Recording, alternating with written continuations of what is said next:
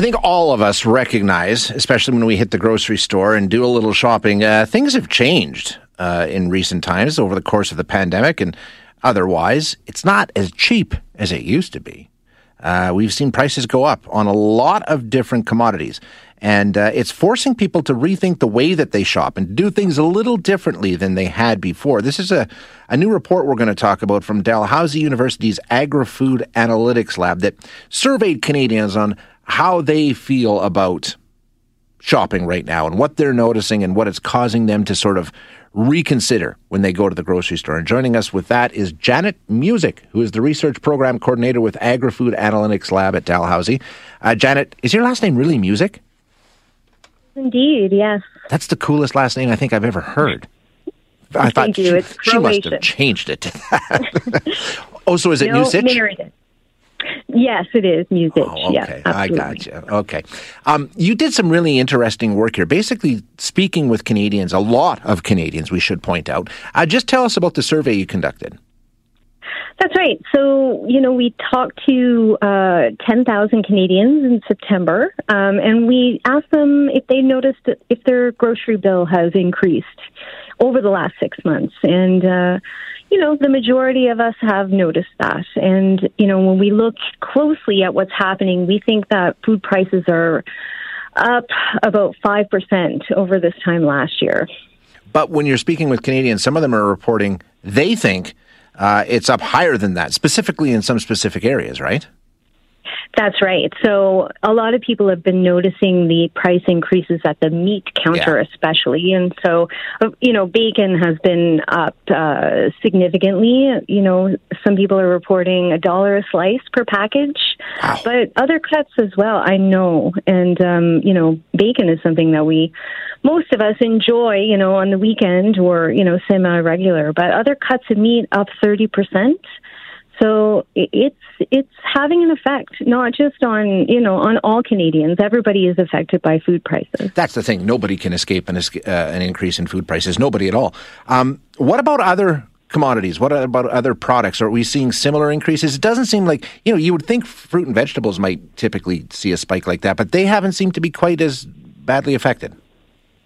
No, and I think that might be a seasonal a seasonal yeah. condition, right? So we're looking at the last six months. You know, we that would have a seasonal impact on fruits and vegetables, but certainly those kind of center of the store aisles where we get our cookies and our oils, things that need to be shipped here from our trading partners or packaging that comes from trading yeah. partners, that's also increasing the price of food. And not surprisingly, it's had an effect on the way that people are shopping, right? What did they tell you in terms of how they've had to do things a little differently in recent months?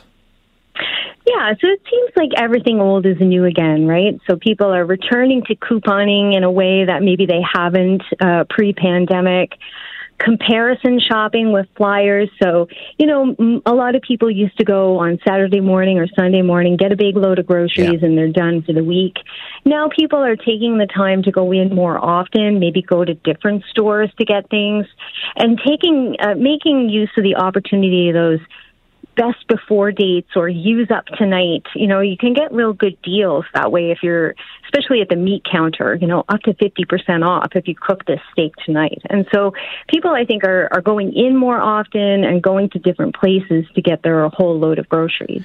And I don't know about you, but at my house, uh, every day it seems we get flyers from grocery stores. Tons and tons of flyers. They're doing a lot of advertising. Does that have an impact? I know I, uh, i'll flip through them once in a while but are some people watching those closely to see where a deal might be found that's right. Um, absolutely, people are doing that, and and you know the younger generations. And so I come from the generation where I like to sit down with a cup of tea and read the flyers.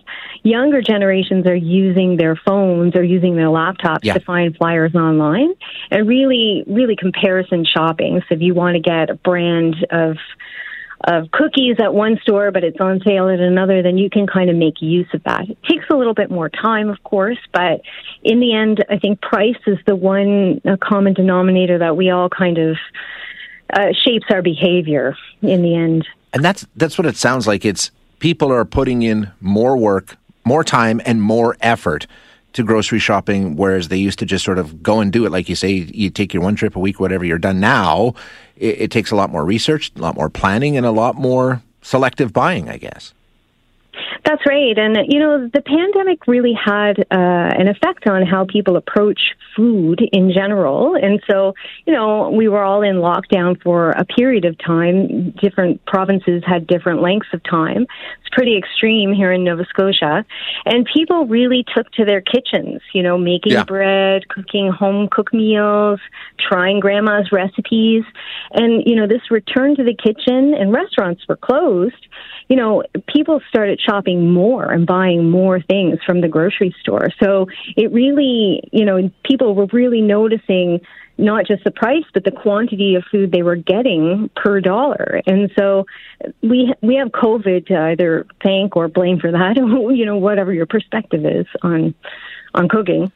What do you see in terms of um, typically when prices go up, they don't often come back down.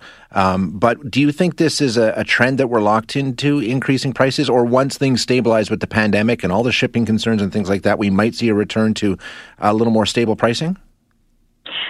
That's the hope, and so the pandemic will end. Um, you know, it has to end, yeah. and so, and when you know when we really reduce those restrictions restrictions in ports and at borders for you know people who ship our food through trucks and at, through ships, then hopefully it kind of uh, eases the congestion or the bottleneck at certain points, and that we're able to get commodities, but also packaging more freely. Um, so that's the hope. Um, certainly, five percent is very high. Normally, it's yeah. between one and two percent. So, uh, but you know, it's hard to predict when that's going to happen. Um, one last one before I let you go. We talked a while ago about companies trying to deal with their increasing costs and getting more money from the consumer without actually charging more money, but instead putting less product in the package and selling it for the same price. Is that a trend that's continuing? Oh, absolutely. And so we've we've been calling that shrinkflation. Um, you know, and I've been calling it kind of this stealthy way to raise prices because yeah. it doesn't happen overnight. It happens over months, um, in which you know the cookie shrinks, but the volume increases, so the packaging remains the same, and then slowly the volume of cookies shrink and so the packaging shrinks.